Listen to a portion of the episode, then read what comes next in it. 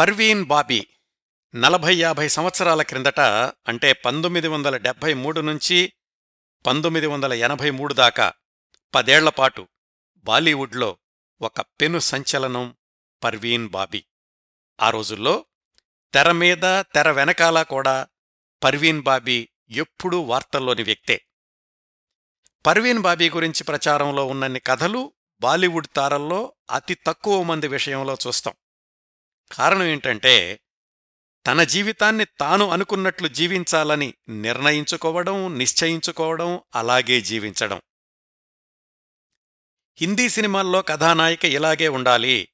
ఆకర్షణీయంగా ఉండొచ్చు కాని హద్దులు మీరిన వస్త్రధారణ హీరోయిన్ విషయంలో పనికిరాదు. వ్యక్తిగత జీవితంలో బలహీనతలున్నప్పటికీ వాటిని బహిరంగపరచకూడదు. ఇలాంటి దశాబ్దాల విశ్వాసాల్ని కాలదన్నిన హీరోయిన్లలో మొదటి తార జీన తమన్ అయితే రెండో తార ఈరోజు మనం మాట్లాడుకోబోతున్న పర్వీన్ బాబీ.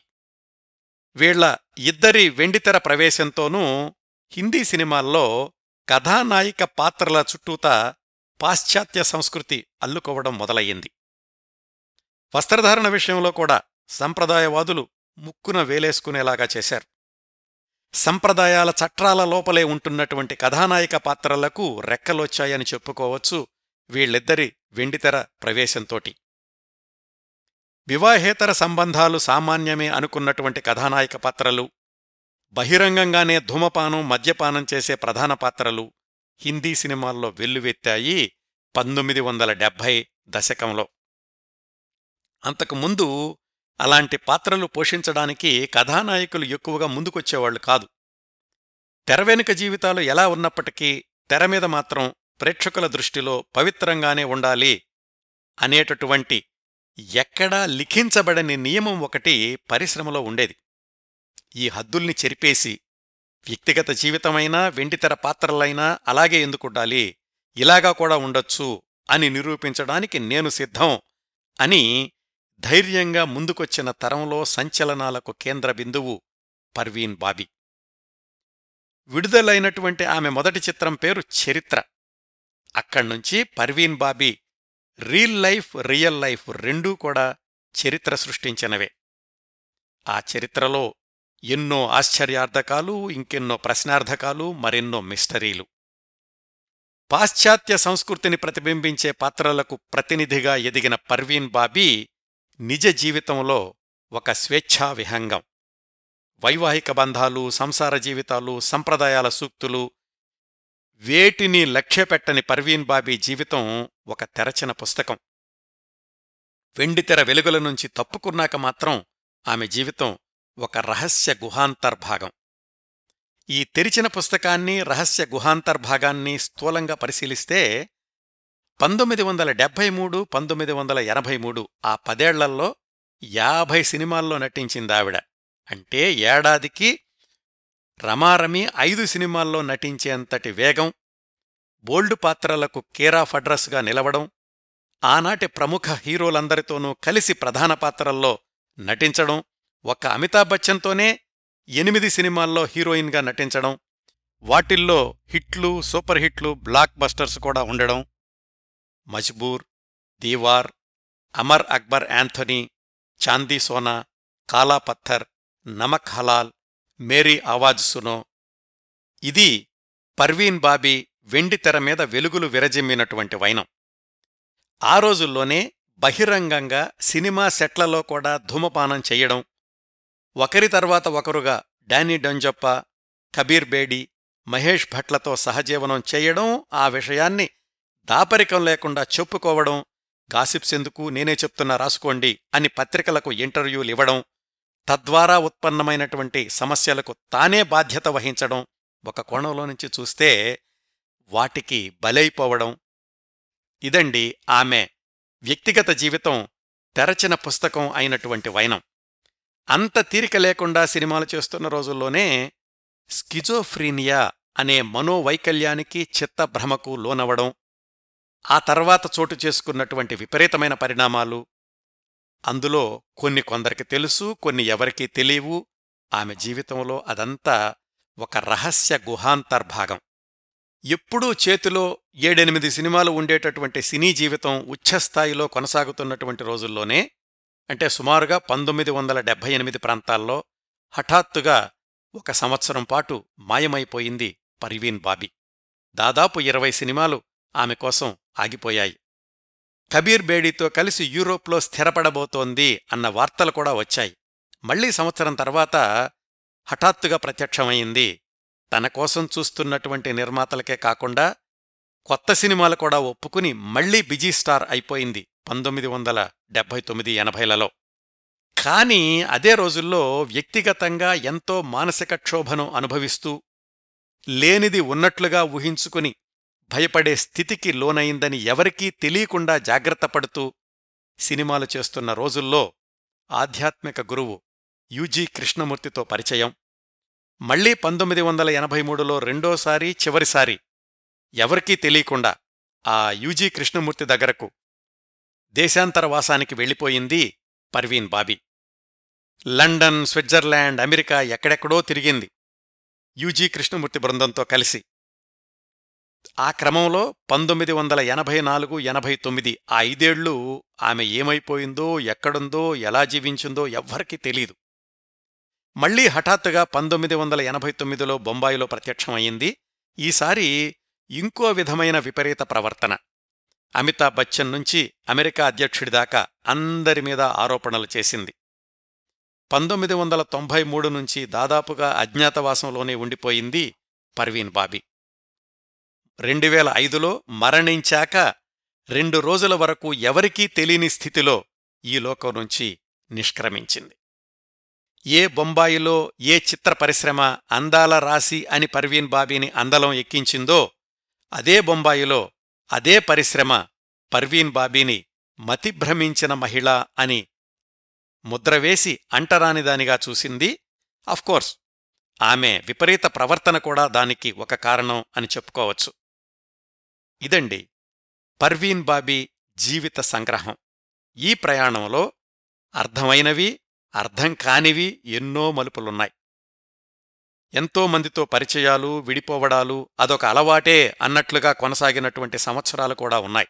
కొంతమంది అంటారు ఆమెతో పరిచయం పెంచుకున్న వాళ్ళు తామకేం కావాలో తాము తీసుకున్నారు కానీ ఆమెకేం కావాలో ఇవ్వలేకపోయారు అందుకే అన్నీ ఉండి నిస్సహాయంగా ఒంటరిగా మానసిక వ్యధతో వ్యాధితో ఏకాంత జీవితానికి బలైపోయింది అని. మన గత కార్యక్రమాల్లో కొంతమంది తారల గురించి చెప్పుకున్నాం.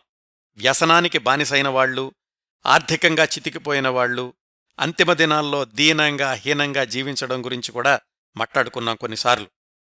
పర్వీన్ బాబీ విషయంలో ఆర్థిక ఇబ్బందులేమీ లేవు.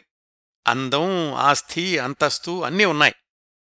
కాని మాట వినని మనసు కాటేసింది. ఆకాశంలో మెరిసిన తార చీకటి గదికి అంకితమైపోవాల్సిన పరిస్థితికి దారితీసింది. ఇది పర్వీన్ బాబీ జీవన రేఖల గురించిన ఉపోద్ఘాతమండి. నిజానికి అంత పురోగామిగా విదేశీ సంస్కృతి వాసనలతో స్వేచ్ఛగా జీవితాన్ని గడిపిన పర్వీన్ బాబీ పుట్టింది పెరిగింది సంప్రదాయబద్ధమైన గుజరాతీ కుటుంబంలో. విదేశాల్లో చదువుకోలేదు. పాశ్చాత్య సంస్కృతిలో బాల్యం గడపలేదు. అయినా కాని తాను ఎంచుకున్న జీవిత మార్గంలో నడిచే తెగింపుని ధైర్యాన్ని ఎలా సంతరించుకుంది? మానసిక సమస్యలకు లోనయ్యాక ఎన్ని చిత్రహింసలు భరించింది?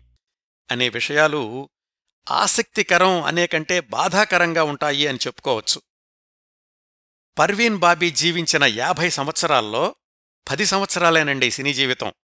సినిమాకి రాకముందు ఇరవై సంవత్సరాలు ఎదిగేటటువంటి క్రమం సినిమాలు మానేశాక ఇరవై సంవత్సరాలు సంక్షోభం సంక్లిష్టం.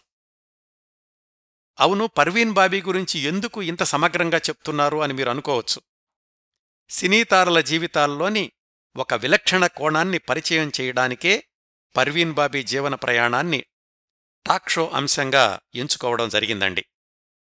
ఆ జీవన విధానం తప్ప ఒప్ప ఆ ప్రవర్తన సమర్థనీయమా గర్హనీయమా అనే చర్చకు వెళ్ళడం కాని ఒక నిర్ధారణకు రావడం కాని ఈ కార్యక్రమం ఉద్దేశం కాదు. అందుబాటులో ఉన్నటువంటి సమాచారాన్ని ఒక కథనంలాగా మీ ముందు ఉంచడం కోసమే ఈ కార్యక్రమాన్ని ప్రసారం చేస్తున్నాను. ఎవరు ఎలా అన్వయించుకుంటారు అన్నది విజ్ఞులైనటువంటి శ్రోతల ఇష్టం. పర్వీన్ బాబీ జీవన ప్రస్థానంలోని ముఖ్యమైన అంశాల గురించి వివరంగా చెప్పడానికి ముందు ఈ కార్యక్రమం కోసం నేను సంప్రదించిన వనరుల జాబితా చెప్తాను. పర్వీన్ బాబీ సినీ జీవితం తెరిచిన పుస్తకం అని చెప్పాను కదా ఆమె గురించి బోలెడంత సమాచారం పబ్లిక్ డొమైన్లో లభ్యమవుతోంది. అయితే పత్రికలు వ్రాసినటువంటి వార్తలు కాకుండా పర్వీన్ బాబీ స్వయంగానూ ఆమెతో కలిసి పనిచేసిన వాళ్ళు ఆమెతో సహజీవనం చేసిన వాళ్ళు ఇచ్చినటువంటి ఇంటర్వ్యూల నుంచి ఎక్కువ సమాచారం తీసుకోవడం జరిగింది. పర్వీన్ బాబీ అజ్ఞాతంలో ఉన్నప్పుడు కూడా ఇలస్ట్రేటెడ్ వీక్లీలో దాదాపు పది పేజీల వ్యాసం రాశారు దానిలో తనకు ఎదురైనటువంటి మానసిక సమస్య గురించి అది ఎలా ప్రారంభమైంది ఎలా ప్రభావితం చేసింది చేస్తోంది ఇలాంటి విశేషాలన్నీ కూడా వ్రాశారామె ఈ వ్యాసం కూడా పబ్లిక్ డొమైన్లో దొరుకుతోంది. ఇంకా చాలా వ్యాసాలు పంతొమ్మిది వందల డెబ్భై ఎనభైలలోని Stardust Star and Style Filmfare ఇలాంటి పత్రికల్లో వచ్చాయి. వాటిల్లోని సమాచారాన్ని ఒక కథనంలాగా గుదిగుచ్చే క్రమంలో మధ్య మధ్యలోని ఖాళీలు పూరించడానికి కరిష్మా ఉపాధ్యాయ్ వ్రాసినటువంటి పుస్తకాన్ని సహాయంగా తీసుకున్నాను. పర్వీన్ బాబీ నటించిన సినిమాల నేపథ్యం గురించి కూడా చాలా వ్యాసాలు లభ్యమవుతున్నాయి. అలాగే కబీర్ బేడీ వ్రాసినటువంటి పుస్తకంలో కూడా ఆమె గురించి కొంత సమాచారం ఉంది. ఆమె చనిపోయినప్పుడు చాలా వ్యాసాలు వివిధ వ్యక్తుల ఇంటర్వ్యూల్లో ఆమె గురించి చాలా సమాచారం ఉంది. వీటన్నింటి నుంచి తీసుకున్న బిట్స్ అండ్ పీసెస్ని ఒక టైం లైన్ ప్రకారంగా అమర్చి మనదైనటువంటి కథనంతో ఈ కార్యక్రమాన్ని మీ ముందుకు తీసుకొస్తున్నాను. వీరందరికీ హృదయపూర్వకంగా కృతజ్ఞతలు తెలియచేస్తూ కార్యక్రమాన్ని ముందుకు కొనసాగిస్తాను. పర్వీన్ బాబీ అసలు పేరు పూర్తి పేరు? పర్వీన్ సుల్తానా వాలీ మొహమ్మద్ ఖాన్జీ బాబీ. ఇంత సుదీర్ఘమైన పేరులో మొదటి భాగం చివరి భాగం కలిపితే వచ్చింది పర్వీన్ బాబీ. ఆమె పుట్టింది పెరిగింది గుజరాత్లోని జునాగఢ్ నగరంలో. పర్వీన్ బాబీ తల్లిదండ్రుల గురించి క్లుప్తంగా తెలుసుకుందాం. ఈ జునాగఢ్ అనేది ప్రస్తుతం గుజరాత్లో అతిపెద్ద నగరాల్లో ఒకటి. ఆ నగరానికి శతాబ్దాల చరిత్ర ఉంది. భారతదేశానికి స్వాతంత్ర్యం రాకపూర్వం జునాగఢ్ అనేది ఒక సంస్థానం. నవాబుల పాలనలో ఉండేది. ఆ నవాబు తన వంశానికే చెందిన దూరపు బంధువుల్ని తన దగ్గర అధికారులుగా నియమించుకుంటూ ఉండేవాడు. అలాగా జునాగఢ్కి దగ్గర్లో ఉన్న పది పదిహేను గ్రామాలకి అధికారి వలీ ముహమ్మద్ ఖాన్జీ. ఆయనే పర్వీన్ బాబీ వాళ్ళ నాన్నగారు. ఆయనకు చాలా ఆలస్యంగా అంటే సుమారు పంతొమ్మిది వందల నలభై రెండు ప్రాంతాల్లో తనకంటే పది పదిహేను సంవత్సరాలు చిన్నదైనటువంటి జమాల్ భక్తే అనే ఆవిడతోటి వివాహం జరిగింది. ఈ జమాల్ లేదా జమల్ ఆవిడే పర్వీన్ బాబీ తల్లి. పంతొమ్మిది వందల నలభై ఏడులో భారతదేశానికి స్వాతంత్ర్యం వచ్చాక ఇలాంటి సంస్థానాలన్నీ కూడా భారతదేశంలో విలీనమైపోయాయి కదా. ఆ రోజుల్లో జునాగఢ్ నవాబు దగ్గర దివాన్గా పనిచేసేటటువంటి షానవాజ్ భుట్టో తమ ప్రాంతాన్ని పాకిస్తాన్లో కలుపుదాము అని నవాబుకి సలహా ఇచ్చాడు. పాకిస్తానికి సరిహద్దుల్లో ఉన్న సంస్థానాలు అందులో కలవడంలో అర్థముంది కానీ అసలు ఆ దేశానికి దగ్గర్లో లేని జునాగఢ్ని పాకిస్తాన్లో కలపాల్సిన అవసరం లేదు అని భారతదేశ నాయకులు నిర్ణయించారు. ఈ చర్చలు ఇలా జరుగుతూ ఉండగా ఆ దివాన్గా పనిచేస్తున్నటువంటి షాన్వాజ్ మాత్రం పాకిస్తాన్కి వెళ్ళిపోయాడు. ఆ తర్వాత రోజుల్లో పాకిస్తాన్ అధ్యక్షుడు జుల్ఫికర్ అలీ భుట్టో ఈ దివాన్ అబ్బాయే. చాలా చర్చలు గొడవలు తర్వాత ఎట్టకేలకు జునాగఢ్ సంస్థానం భారతదేశంలో కలిసిపోయింది. అయితే ఆ రోజుల్లోనే వలీ ముహమ్మద్ ఖాన్జీ అంటే పర్వీన్ బాబీ వాళ్ళ నాన్నగారి బంధువులు కూడా చాలామంది పాకిస్తాన్కు వెళ్ళిపోయారు. ఈయన్ని కూడా రమ్మన్నారు కానీ ఆయన వెళ్ళలేదు ఇదంతా జరిగే సమయానికి పర్వీన్ బాబీ ఇంకా పుట్టలేదు. వలీ మొహమ్మద్కి జమల్కి చాలా కాలం సంతానం లేదు. జమల్ జమాల్ నేను రెండు విధాలుగానూ ఉచ్చరిస్తూ ఉంటానండి. పర్వీన్ బాబీ వాళ్ళ అమ్మగారి పేరు. అందుకని జమాల్ వాళ్ళ చెల్లెలు కూతుర్ని తెచ్చి పెంచుకున్నారు. ఆ అమ్మాయి పేరు నూర్జహాన్. ఆ పాపను పెంచుకోవడం మొదలుపెట్టాక ఐదారు సంవత్సరాలకి పంతొమ్మిది వందల యాభై నాలుగు ఏప్రిల్ నాలుగున ఆ దంపతులకు పర్వీన్ బాబీ జన్మించింది. అప్పటికీ వలీ మొహమ్మద్ వయసు అరవై దాటింది. ఆ జమాల్ వయసు కూడా నలభై దాటింది. అంత వృద్ధాప్యంలో జన్మించినటువంటి పాప వాళ్ళకి ఒక బాధ్యతలాగా అనిపించింది. యవ్వనంలో ఉన్నటువంటి దంపతులకు తమ సంతానం పట్ల ఉన్నంత ప్రేమ లాలన పర్వీన్ తల్లిదండ్రులకు ఉండేది కాదు వాళ్ళ వయసు రీత్యా. పర్వీన్ పుట్టేటప్పటికీ వాళ్ళు జునాగఢ్లో ఒక పెద్ద హవేలీలో ఉండేవాళ్ళు రెండంతస్తుల అతిపెద్ద భవంతి బోలెడన్ని గదులు దానికి యజమానులు వాళ్ళు చుట్టూరా వ్యవసాయ భూమి అత్యంత ధనవంతుల కిందే లెక్క. అంత పెద్ద భవనంలో పర్వీన్ వాళ్ళ అమ్మా నాన్న పెంచుకున్నటువంటి నూర్జహాన్ కొంతమంది నౌకర్లు వీళ్ళు మాత్రమే నివాసం ఉండేవాళ్ళు పర్వీన్ పుట్టిన కొద్ది సంవత్సరాలకే ఆ పెంపుడు కూతురు నూర్జహాన్కి పెళ్ళి చేసి పంపించేశారు. ఈ నూర్జహాన్ కొడుకు జావేద్ మనకు కథ చివర్లో చాలాసార్లు వస్తాడు. ఈ జావేద్ పేరు గుర్తుపెట్టుకుందాం.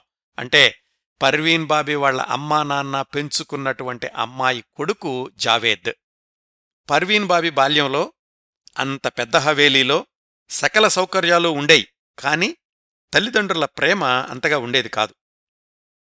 నౌకర్లే ఎక్కువగా పర్వీన్ బాబీ అవసరాలు చూస్తూ ఉండేవాళ్ళు పర్వీన్కి నాలుగేళ్ళ వయసులో అంటే పంతొమ్మిది వందల యాభై తొమ్మిది ప్రాంతాల్లో వలీ ముహమ్మద్కి అంటే పర్వీన్ వాళ్ళ నాన్నకి క్యాన్సర్ అని తెలిసింది. గొంతు క్యాన్సర్ అనుకుంటాను. రెండేళ్ళు బాధపడ్డాడాయన. జమాల్ ఒక్కర్తే భర్తను కూతురు చిన్నపిల్లని వెంటబెట్టుకుని డాక్టర్ల చుట్టూతా తిరిగేది. ఊహ కూడా తెలియని వయసులో ఇవన్నీ చూస్తూ పెరిగింది పర్వీన్ బాబీ. ఆమెకు ఆరేళ్ళ వయసులో పంతొమ్మిది వందల అరవైలో తండ్రి చనిపోయాడు. నలభై ఐదు సంవత్సరాలు దాటిన జమాల్ చిన్నపిల్ల పర్వీన్ ఇద్దరే మిగిలారు అంత పెద్ద హవేలీలో.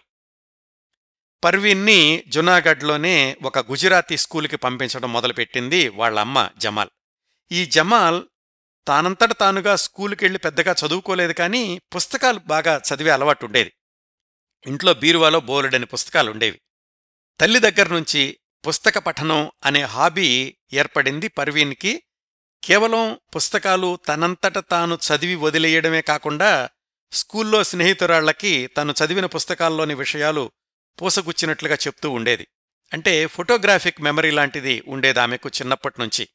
ఈ రెండు గుణాలు అంటే ఒకటి పుస్తకాలు చదవడం రెండోది జ్ఞాపకశక్తి ఇవి పర్వీన్ బాబీకి జీవితాంతం నిలిచి ఉండడమే కాదు ఆమెకు అనేక సమయాల్లో ఎంతగానో ఉపయోగపడ్డాయి కూడా. ఆమె పెద్ద సినిమా తార అయ్యాక ఆ తర్వాత కూడా ఎప్పుడూ పుస్తకాలు చదువుతూ ఉండేది. షూటింగ్స్లో ఎంత పెద్ద సంభాషణ అయినా ఒక్కసారి చూస్తే చాలు ఎన్ని రోజులైనా గుర్తుపెట్టుకునేవాళ్ళట ఆమె వ్యక్తిగత జీవన శైలి ఎలా ఉన్నప్పటికీ ఇలాంటి చాలా మంచి అలవాట్ల వల్లనే నిర్మాత దర్శకులు ప్రొడక్షన్ యూనిట్ అందరూ కూడా పర్వీన్ బాబీని ఎంతగానో అభిమానిస్తూ ఉండేవాళ్ళు ఇదంతా ఆమె తారగా వెలిగినటువంటి రోజుల్లో. మళ్ళీ ఆమె బాల్యం విశేషాలకొస్తే తన పద్నాలుగేళ్ళ వయసు వచ్చేదాకా హైస్కూలు చదువు కూడా జునాగఢ్లోనే గడిచింది.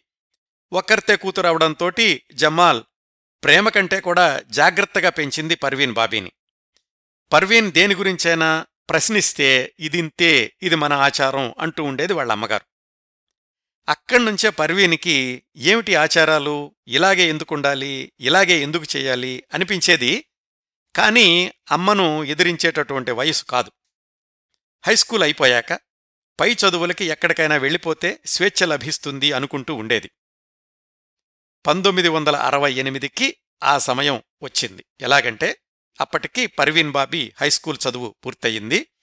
అప్పటి వరకు తన తల్లి ఆ పెద్ద రాజభవనం తప్ప బయట ప్రపంచం అంతగా తెలీదు పర్వీన్కి. తనతో చదువుకుంటున్నటువంటి కొంతమంది కాలేజీలో చేరడానికి అహ్మదాబాద్ వెళ్తున్నారు అని తెలుసుకుంది. తను కూడా అక్కడికి వెళ్ళాలనుకుంది వాళ్ళ అమ్మను అడిగింది. ఆమె ససేమిరా వద్దు అంది. అహ్మదాబాద్ అంటే జునాగఢ్కి రెండు వందల మైళ్ళకి పైగా దూరంలో ఉంది. తనేమో తన సంస్థానం వదిలి వెళ్ళలేదు కూతురు ఒక్కర్తనే అంత దూరం పంపించడం ఇష్టం లేకపోయింది. జమాల్కి. ఒకటి రెండేళ్ళాగితే పెళ్ళి చేసేస్తాను ఇంకా పై చదువులెందుకు? అంది. పర్వీన్ బాబీ అలిగింది బతిమాలింది. చివరికి ఒక ఒప్పందం మీద అహ్మదాబాద్ వెళ్ళడానికి అనుమతి తీసుకుంది వాళ్ళ అమ్మగారి దగ్గర. ఆ ఒప్పందం ఏమిటంటే ఎప్పుడు పెళ్ళి సంబంధం కుదిరితే అప్పుడు ఒప్పుకోవాలి వచ్చేసేయాలి. సరేనంది పర్వీన్ పద్నాలుగేళ్ళ బాలిక. ఊరికే అనడం కాదు ఒక సంవత్సరం తర్వాత తల్లికిచ్చినటువంటి మాట నిలబెట్టుకుంది కూడా. అంటే అదేంటి? పర్వీన్ కాలేజీలో చదువుకునేటప్పుడే పెళ్ళి చేసుకుందా అని ఆశ్చర్యపోతున్నారా? వివరాలు మరికొద్దిసేపట్లో చెప్తాను. ఈ విధంగా పంతొమ్మిది వందల అరవై ఎనిమిది జులైలో అహ్మదాబాద్లోని సెంట్ గ్జావియర్ స్కూల్లో అడుగుపెట్టింది పద్నాలుగేళ్ళ పర్వీన్. అప్పటికే ఆమెది చూసేవాళ్ళని చూపు తిప్పనివ్వని అందం. అహ్మదాబాద్ లాంటి పెద్ద నగర వాతావరణం చాలా కొత్త. జునాగఢ్లో ఇంతమందిని చూసెరగదు. మరీ అంత పెద్ద నగరంలో కూతురు ఒక్కదాన్నే ఎలాగా వదిలి వెళుతుంది తల్లి? అందుకని ఆమె ఏం చేసిందంటే పర్వీన్ మంచి చెడ్డలు చూస్తూ ఉండమని ఒక రెండు కుటుంబాలకు చెప్పింది. అందులో ఒకతని పేరు పంకజ్ ఝవేరి. అతను బ్యాంకులో ఉద్యోగం చేస్తూ ఉండేవాడు. రంజీ క్రికెట్కి కెప్టెన్ కూడా. పర్వీన్ వాళ్ళ మేనమామకి మిత్రుడు అతను. రెండో కుటుంబం ఎరిక్ మార్క్ అనే ఆంగ్లో ఇండియన్ కుటుంబం. ఒకప్పుడు ఈ ఎరిక్ మార్కు పర్వీన్ వాళ్ళ నాన్నతో కలిసి పనిచేసేవాడు. ఎప్పుడో అహ్మదాబాద్ వచ్చేసి స్థిరపడిపోయాడు. ఆ ఎరిక్ మార్క్కి డొనాల్డ్ అనే ఒక అబ్బాయి ఉండేవాడు. పర్వీన్ కంటే కాస్త పెద్దవాడు. అలా మొదలైంది పర్వీన్కి ఆ రెండు కుటుంబాలతోటి పరిచయం గార్డియన్స్ లాగా.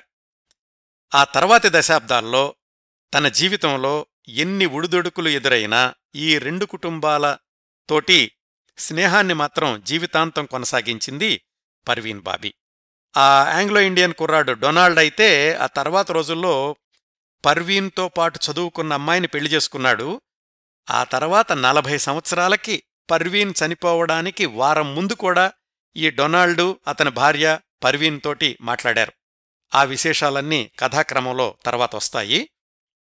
అట్లాగా తల్లి జమాల్ కూతుర్ని అహ్మదాబాద్ కాలేజీలో వదిలి వెళ్ళింది. కాలేజీ పెందలకాడైపోయినప్పుడు లేకపోతే సెలవు రోజుల్లోనూ పర్వీన్ తరచూ తన గార్డియన్స్ ఇంటికి వెళ్తూ ఉండేది. ఒక్కసారి కాలేజీ జీవితం ప్రారంభమయ్యాక పర్వీన్కి కొత్త ప్రపంచంలోకి అడుగుపెట్టినట్లయింది. అక్కడ జునాగఢ్లో ఉండగా అయితే స్కూల్ అయ్యాక ఇంటికొస్తే అమ్మ ఒక్కరితే ఉండేది. ఇక్కడ కాలేజీలో బోలెడంతమంది స్నేహితురాళ్ళు వివిధ నేపథ్యాలున్నవాళ్ళు వివిధ సంస్కృతులకు చెందినవాళ్ళు రెక్కలొచ్చిన గువ్వ గూట్లో నుంచి ఎగిరి విశాల గగనాన్ని ఆస్వాదిస్తున్నటువంటి పరిస్థితి ఆమెది. అమ్మ పంపించిన దుస్తులు కూడా సంప్రదాయబద్ధమైనటువంటి గుజరాతీ డ్రెస్సులు. తోటి పిల్లల్లో కొంతమంది టీషర్ట్లు జీన్సు వేసుకుంటుంటే పర్వీన్ బాబీకి కూడా అలాగే ఉండాలనిపించేది. వాళ్ళతోటి స్నేహం చేసుకుని వాళ్ళ డ్రెస్సులు వేసుకుంటూ ఉండేది. నెమ్మది నెమ్మదిగా పది మందితో కలవడం ధైర్యంగా మాట్లాడడం అలవాటైంది అప్పటిదాకా పర్వీన్కి ఇంగ్లీష్ భాష సరిగ్గా రాదు. అప్పట్నుంచే పర్వీనికి ఒక గుణం ఉండేది. ఎదటివాళ్ళని సునిశితంగా గమనించి వాళ్ళ దగ్గర్నుంచి తనకు కావాల్సింది నేర్చుకోవడం. ఈ గుణం కూడా సినిమాల్లోకి వెళ్ళాక బాగా ఉపయోగపడింది. కాలేజీలో ధారాళంగా ఇంగ్లీష్లో మాట్లాడేవాళ్ళని గమనిస్తూ అర్థం కాని మాటల్ని గుర్తుపెట్టుకుని రూముకొచ్చి డిక్షనరీ తిరగేసేది. కొద్ది రోజుల్లోనే ఇంగ్లీష్ మీద పట్టు సంపాదించింది. ఆ తర్వాత రోజుల్లో సినీతార అయ్యాక కూడా ఎంఏ ఇంగ్లీష్ డిగ్రీ చేయడం అనేది గమనించదగ్గ విషయం. పది మందితో స్నేహం ధారాళంగా ఆంగ్లంలో మాట్లాడేటటువంటి అలవాటు కావడం పర్వీన్ నెమ్మది నెమ్మదిగా కొత్త వ్యక్తిత్వాన్ని సంతరించుకోవడం మొదలుపెట్టింది. పియూసీ అయ్యాక సెలవులకి ఇంటికెళ్ళొచ్చింది పంతొమ్మిది వందల అరవై తొమ్మిదిలో. ఆ సంవత్సరమే సెప్టెంబర్లో అంటే పంతొమ్మిది వందల అరవై తొమ్మిది సెప్టెంబర్లో ఒక సంఘటన జరిగింది. ఆ సంఘటన ప్రభావమే పర్వీన్ని జీవితాంతం వెంటాడిందని. దానివల్ల కూడా తర్వాత రోజుల్లో ఆమె మానసిక సమస్యలకు లోనయిందని ఆమె స్నేహితులు చెప్తూ ఉండేవాళ్ళు ఆ సంఘటన ఏమిటంటే పంతొమ్మిది వందల అరవై దశాబ్దం అంతటా కూడా గుజరాత్లో తరచూ మత కల్లోలాలు తలెత్తుతూ ఉండేవి. పంతొమ్మిది వందల అరవై తొమ్మిది సెప్టెంబర్ పంతొమ్మిదిన వందలాది మంది హత్యకు గురయ్యారు వేలాది ఇళ్ళు అగ్నికి ఆహూతయ్యాయి ఈ మత కల్లోలాల మూలంగా. స్కూళ్ళు కాలేజీలు మూతబడ్డాయి. కొన్ని చోట్ల కాలేజీ హాస్టళ్ళు కూడా మూసేశారు. పర్వీన్ బాబీకి లోకల్ గార్డియన్ పంకజ్ ఝవేరి అని చెప్పుకున్నాం కదా అక్కడికి వెళతాను అంది పర్వీన్. బయట ప్రమాదకరంగా ఉంది ఒక పనిచేద్దాం హాస్టల్ నుంచి లాండ్రీ బట్టలతో ఒక ట్రక్కు బయటికెళ్తోంది దానిలో నిన్ను పంపిస్తాను పదా అంది హాస్టల్ వార్డెన్. ఆ ట్రక్కులో బట్టల మూటల మధ్యలో దాక్కుని పంకజ్ ఇంటికి వెళ్ళింది పర్వీన్. అట్లా వెళ్ళడం వెళ్ళే త్రోవలో మంటల్లో మాడిపోయినటువంటి మనుషులు కాలిపోతున్న ఇళ్ళు ఇవన్నీ దగ్గరగా చూడడం ఈ సంఘటనలన్నీ కూడా పర్వీన్ మీద చాలా శక్తివంతమైన నెగిటివ్ ప్రభావాన్ని కలిగించాయి అని రెండువేల ఏడు జనవరి సొసైటీ అనే పత్రికకు మహేష్ భట్ ఇచ్చిన ఇంటర్వ్యూలో చెప్పాడు. తర్వాత రోజుల్లో మహేష్ భట్ తోటి పర్వీన్ బాబీ చెప్పిందట. అలాగా ట్రక్కులో వెళ్తున్నప్పుడు ఆందోళనకారులు ట్రక్కును ఆపి బట్టల మూటల మధ్యన ఉన్న నన్ను లాగి రేప్ చేస్తారేమోనని భయమేసింది అని. నిజంగా మరి అప్పుడలా అనిపించిందో లేక చాలా సంవత్సరాల తర్వాత ఆమె అనుభవిస్తున్నటువంటి స్కిజోఫ్రీనియా వల్ల ఆ భయానక వాతావరణం మళ్ళీ గుర్తొచ్చిందో కానీ పర్వీన్ బాబీ గురించి చాలామంది చెప్పినటువంటి ఇంటర్వ్యూల్లో ఈ సంఘటన ప్రస్తావన ఉంటుంది. ఈ సంఘటన జరిగిన మూడు నెలలకి పర్వీన్ బాబీ కాలేజీలో చేరడానికి వచ్చే ముందు అమ్మకిచ్చినటువంటి మాట నిలబెట్టుకుంది. అదేంటంటే అమ్మ చూసినటువంటి పెళ్ళి సంబంధం చేసుకుంటాను అనేది. నిజానికి పర్వీన్ కాలేజీకి వెళ్ళిన దగ్గర్నుంచి వాళ్ళమ్మ కూతురికి పెళ్ళి సంబంధాలు వెతకడం మొదలుపెట్టింది. తెలిసిన బంధువులందరికీ చెప్పింది. కొంతమంది బంధువులు స్వాతంత్ర్యానంతరం పాకిస్తాన్కి వెళ్ళిపోయారు అని మొదట్లో చెప్పుకున్నాం కదా అలా వెళ్ళినటువంటి వాళ్ళల్లో ఒక బంధువుల అబ్బాయితోటి సంబంధం వచ్చింది. తల్లి జమాల్కి బాగా నచ్చింది. ఆ కుర్రాడు అప్పటికే పాకిస్తాన్ ఎయిర్లైన్స్లో పనిచేస్తున్నాడు.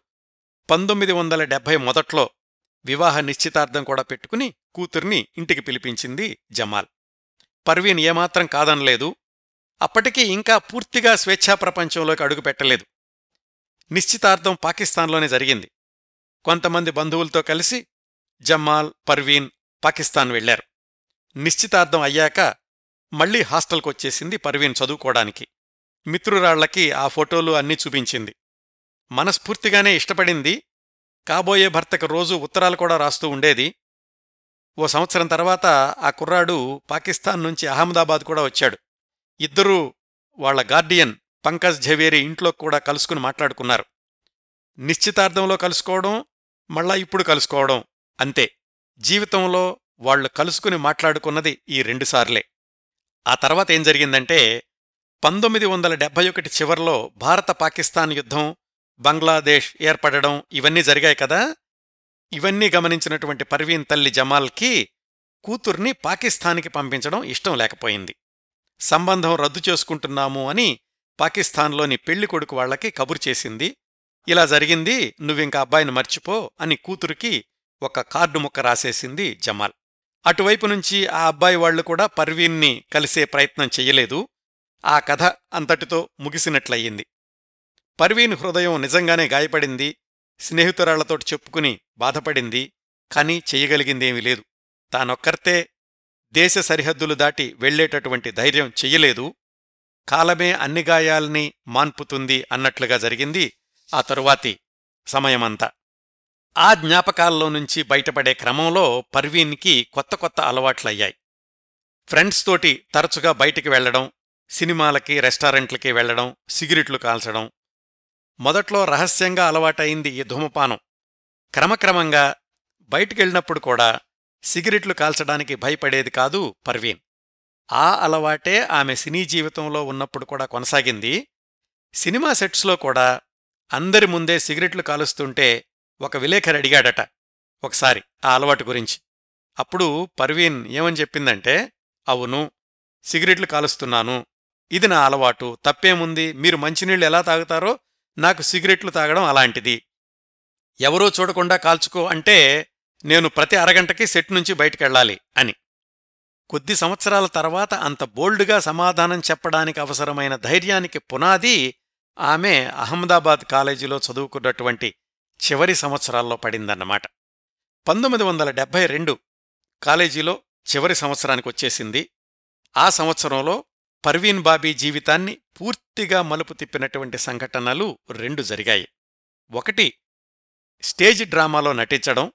రెండోది ఫ్యాషన్ షోలో పాల్గొనడం. అవి ఎలా జరిగాయంటే సుమారుగా ఆ రోజుల్లోనే Ahmedabad Indian Institute of Management IAAM సంస్థలో కొంతమంది కుర్రవాళ్ళు ఒక నాటక సంస్థను ఏర్పాటు చేసుకున్నారు. దాని తరఫున ముందుగా వాళ్ళు వాళ్ళ కాలేజీ ఆవరణలోనే కొన్ని నాటకాలు వేశారు. వాటికి అద్భుతమైనటువంటి స్పందన లభించింది. ఇది గమనించి వాళ్ళందరూ ఇలాంటి నాటకాలు మన కాలేజీలోనే ఎందుకు వేసుకోవాలి బయట కూడా ప్రదర్శించొచ్చు కదా అనుకున్నారు. అట్లా వాళ్ళు అహ్మదాబాద్ టాగోర్ హాల్లో రెండు నాటకాలు వేయడానికి ఏర్పాట్లు చేసుకుంటున్నారు. దీన్నిలా ఉంచి పర్వీన్ బాబీ కాలేజీలో ఏం జరుగుతోందో చూద్దాం. పర్వీన్ బాబీ చదువుతున్న కాలేజీలోనే ఇంకొక అమ్మాయి కూడా చదువుతోంది. ఆమె ప్రముఖ అంతరిక్ష శాస్త్రవేత్త విక్రమ్ సారాభాయ్ కూతురు మల్లిక్ సారాభాయ్. ఆమె తల్లి మృణాళిని సారాభాయ్ అప్పటికే పేరు పొందినటువంటి నృత్య కళాకారిణి. వాళ్ళ స్వస్థలం అహ్మదాబాదే.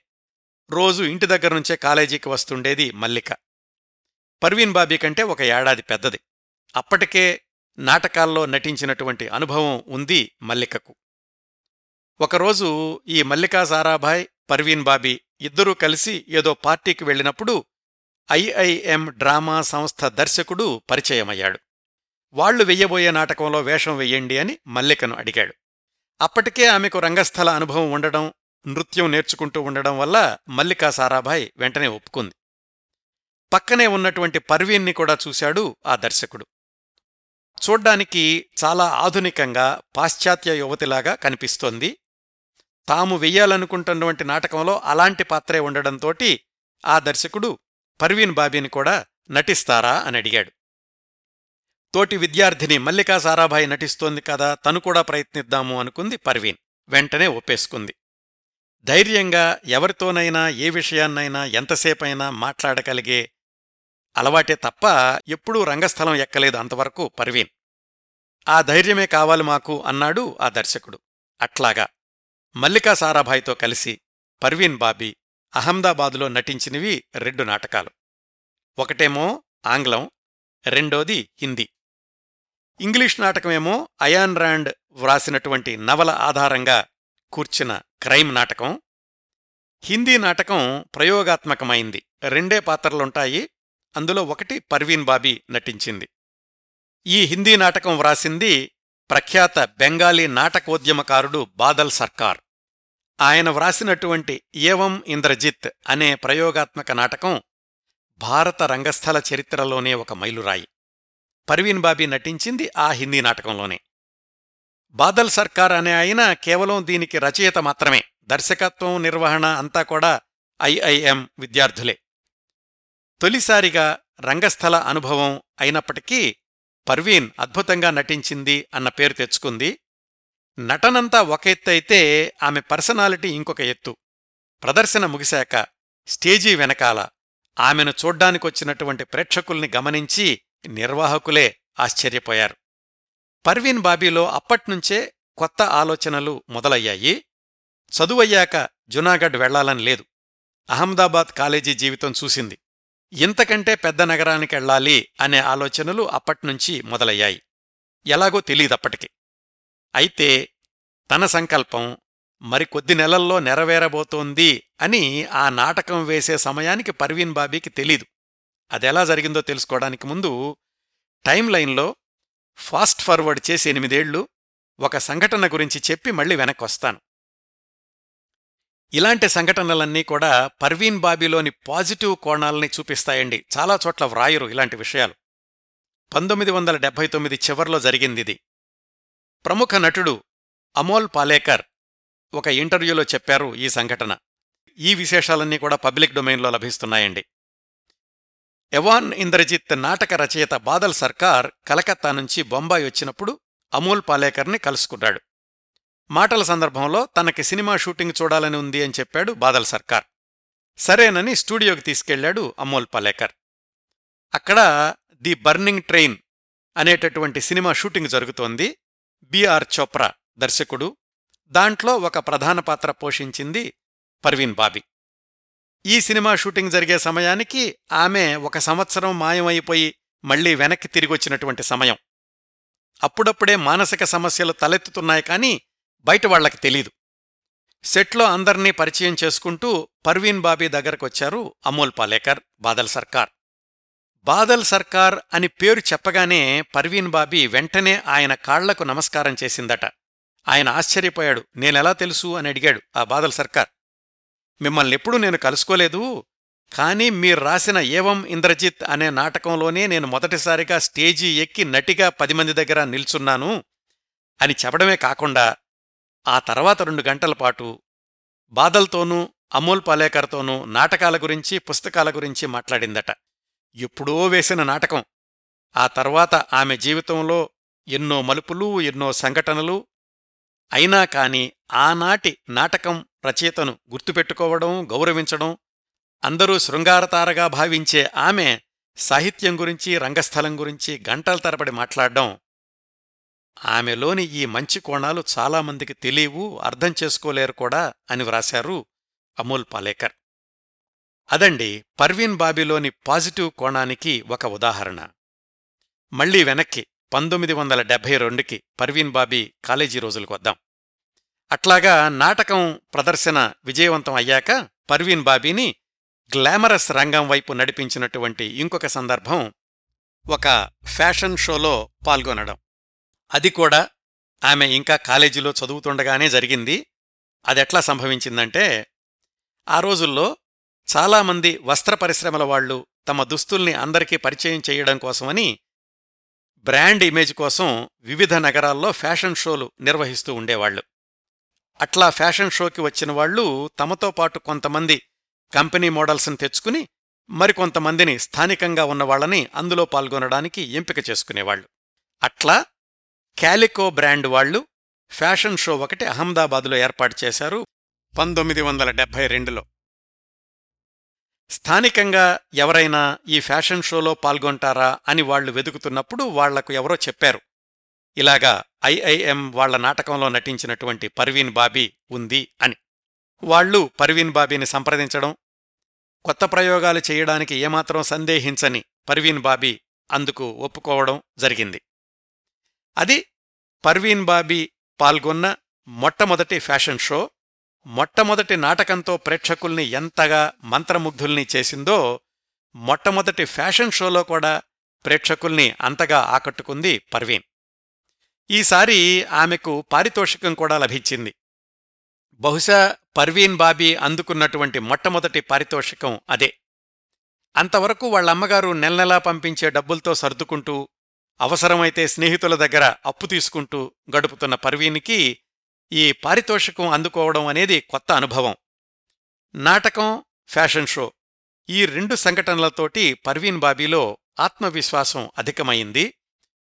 తాను సొంతంగా నిలదొక్కుకోగలను తనలో తనకే తెలియని ప్రతిభ ఏదో ఉంది అని అనిపించింది పర్వీన్ బాబీకి.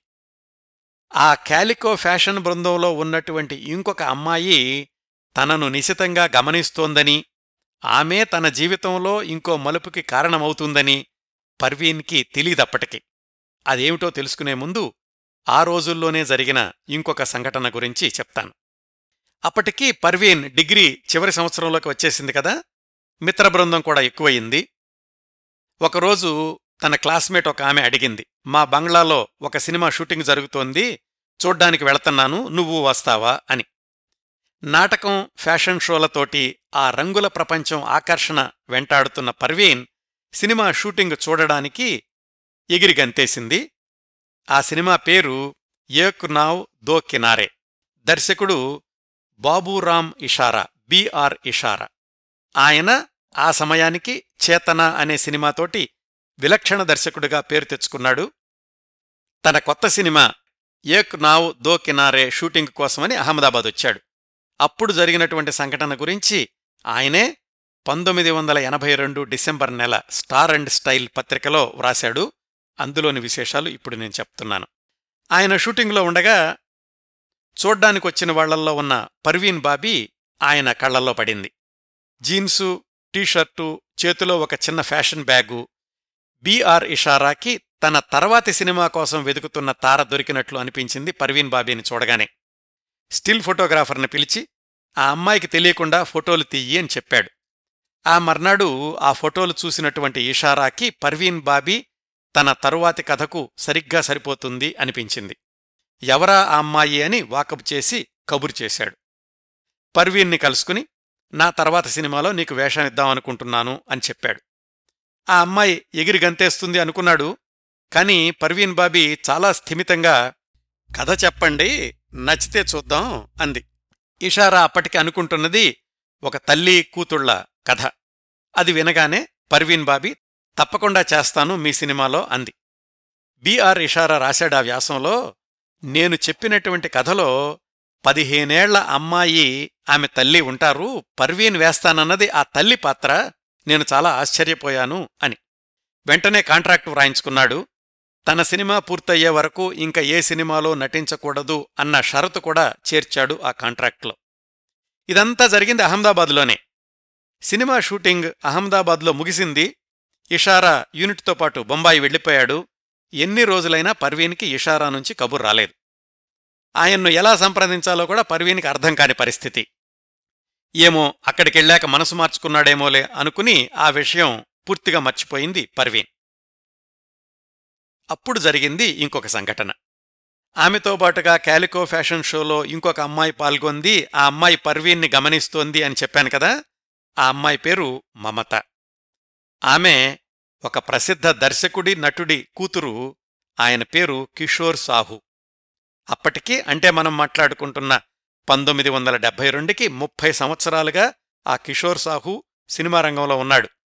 చాలా సినిమాల్లో నటించాడు చాలా సినిమాలకు దర్శకత్వం చేశాడు.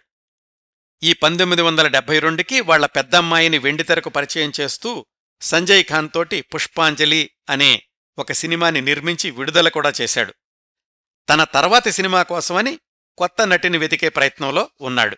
సరిగ్గా అప్పుడు ఫ్యాషన్ షోలో పాల్గొన్న వాళ్ళ చిన్నమ్మాయి మమత తన తండ్రికి పర్వీన్ బాబీ గురించి చెప్పింది. కిషోర్ సాహు పర్వీన్ బాబీకి కబురు చేసి బొంబాయికి రప్పించి ఫోటోలు తీసి చూసుకున్నాడు. సరిగ్గా తన సినిమాకి సరిపోతుంది అనుకున్నాడు. తను తీద్దామనుకుంటున్నటువంటి సినిమా పేరు ధువెన్కి లకీర్. సరే అమ్మాయి అన్నీ సర్దుకుని నువ్వు బొంబాయి వచ్చేయి నీతో సినిమా మొదలు పెడతాను అన్నాడు ఆ కిషోర్ సాహు. పర్వీన్ బీఆర్ ఇషారాకి కాంట్రాక్టు వ్రాసింది అన్న సంగతి కిషోర్ సాహుకి చెప్పలేదు అసలు ఆ విషయమే గుర్తులేదు ఆమెకు అప్పటికి. అహ్మదాబాద్ తిరిగొచ్చేసి సామాన్లన్నీ సర్దుకుంది కాలేజీ కూడా చివరకొచ్చేసింది అమ్మకు చెప్పింది ఇలాగ బొంబాయి వెళుతున్నాను అని. అసలు అహ్మదాబాద్ పంపించడానికి ఒప్పుకోని వాళ్ళమ్మగారు కూతురు ఒక్కర్తే బొంబాయి వెళతానంటే ఎలా ఒప్పుకుంటుంది? ససేమిరా కుదరదు అంది. పర్వీన్ బాబీ పట్టు వదల్లేదు. చాలా రోజులు ఎవరూ రాజీకి రాలేదు. చిట్ట చివరికి వాళ్ళమ్మగారే ఇంక వాదించదలుచుకోలేదు సరే నీ ఇష్టం అనేసింది. అప్పటి పర్వీన్ బాబీ పరిస్థితి ఎలా ఉందంటే ఇంకా పంతొమ్మిది సంవత్సరాలు కూడా నిండలేదు. ఒంటరిగా బొంబాయికి బయలుదేరింది. తన చేతిలో ఉన్నది అహ్మదాబాదు బొంబాయి వరకు వన్ వే టికెట్ మాత్రమే. కానీ గుండెల నిండా ఆత్మవిశ్వాసం ధైర్యం కొత్త ప్రపంచం ఏదైనా నాకేం కొత్త కాదు అనుకునేటటువంటి ధీమ. తిరుగు ప్రయాణం టికెట్ లేదు. అహ్మదాబాద్ కాలేజీలో చేరడానికి వచ్చినప్పుడైతే వాళ్ళ అమ్మగారు అన్నీ సర్దిపెట్టింది అందరికి అప్పచెప్పెళ్ళింది ఇప్పుడు తనొక్కర్తే బాలీవుడ్లోకి అడుగుపెట్టడానికి సిద్ధమవుతోంది. అప్పటికీ హేమమాలిని జీనతమన్ లాంటి హీరోయిన్లు రాజ్యమేలుతున్నారు. తనకెవ్వరూ గాడ్ఫాదర్ లేరు. సినిమా అనుభవం లేదు. సినిమా రంగంతో పరిచయమే లేదు. ఉన్న నాటకానుభవం కూడా చాలా తక్కువ. అయినా కాని మొండి ధైర్యంతో బొంబాయిలో దిగింది పర్వీన్ బాబీ ఒంటరిగా. ఒక్కదానివే ఎక్కడుంటావులే మా ఇంట్లోనే మా పిల్లలతో కలిసుండు అన్నాడు దర్శకుడు కిషోర్ సాహు. తన కొత్త సినిమా ధువెంకి లకీర్ ప్రారంభం గురించి పత్రికల్లో ప్రకటనలిచ్చాడు. పర్వీన్ బాబీతో పాటు రమేష్ అరోరా ఆశిష్ బాహ్రా అనే మరో ఇద్దరు కొత్త వాళ్ళను కూడా పరిచయం చేస్తున్నాను అని. ఆ ప్రకటన బీఆర్ ఇషారా కంటపడింది. ఇదేంటి? ఈ అహ్మదాబాద్ అమ్మాయిని నేను కదా పరిచయం చేస్తానని చెప్పాను కాంట్రాక్టు కూడా వ్రాయించుకున్నాను అనుకుని కిషోర్ సాహుకి కబురు చేశాడు. కిషోర్ సాహు పర్వీన్ బాబీని అడిగాడు. ఇదేంటమ్మా నువ్వు ఆయన దగ్గర కాంట్రాక్ట్ రాసావట కదా నాకెందుకు చెప్పలేదు? అని. ఆయన దగ్గర నుంచి కబురేమీ రాలేదండి. అందుకే ఆ విషయమే మర్చిపోయాను. అందుకే మీకు చెప్పలేదు అంది పర్వీన్. సరే. ఇద్దరు దర్శకులు మాట్లాడుకున్నారు. తన వైపు కూడా కాస్త పొరపాటు ఉండడంతోటి బీఆర్ ఇషారా కిషోర్ సాహుని సరే అయితే నువ్వే సినిమా కొనసాగించు ముందు అని చెప్పాడు. ఇంత గందరగోళంతో ప్రారంభమైన పర్వీన్ బాబీ తొలి చిత్రం ధువెంకి లకీర్. అయితే ఆ తర్వాత కాస్త ఆలస్యంగా ప్రారంభమైంది బిఆర్ ఇషారా మాట ఇచ్చినటువంటి చిత్రం చరిత్ర. పూర్తవడం విడుదలవడం విషయంలో మాత్రం చరిత్ర ముందుగా వచ్చింది పంతొమ్మిది వందల డెబ్బై మూడులో. ముందు ప్రారంభమైన ధువెంకి లకీర్ ఆ తర్వాత ఆరు నెలలకి విడుదలయింది పంతొమ్మిది వందల డెబ్బై నాలుగులో. ఇట్లాగా సినీ జీవితం ప్రారంభమైన తొలి రోజుల్లోనే పర్వీన్ బాబీ చిత్ర పరిశ్రమలో అందర్నీ ఆకట్టుకోవడమే కాదు వ్యక్తిగతంగా కూడా స్వేచ్ఛా జీవితాన్ని ఎంచుకుంది డానీ డాంజొప్పాతోటి సహజీవనాన్ని ప్రారంభించి. అదెలా జరిగింది? ఆమె సినీ జీవితం వ్యక్తిగత జీవితాల్లో తరువాత జరిగినటువంటి సంఘటనల వివరాలు ఈ విశేషాలన్నీ వచ్చే వారం మాట్లాడుకుందామండి. ఈ ఎపిసోడ్ని ఇంతటితో ముగిస్తున్నాను. ఈ కార్యక్రమాలను ఆదరించి అభిమానిస్తున్న శ్రోతలందరకు హృదయపూర్వకంగా కృతజ్ఞతలు తెలియచేస్తున్నాను. మళ్ళీ వారం పంతొమ్మిది వందల డెబ్భైలలో బాలీవుడ్ సెన్సేషన్ పర్వీన్ బాబీ గురించిన విశేషాలు రెండవ భాగంతో కలుసుకుందాం. అంతవరకు నవ్వుతూ ఉండండి. మీ నవ్వులు పది మందికి పంచండి. ప్రస్తుతానికి మీ దగ్గర సెలవు తీసుకుంటోంది సదా మీ ఆదరాభిమానాలను కోరుకునే మీ కిరణ్ ప్రభ.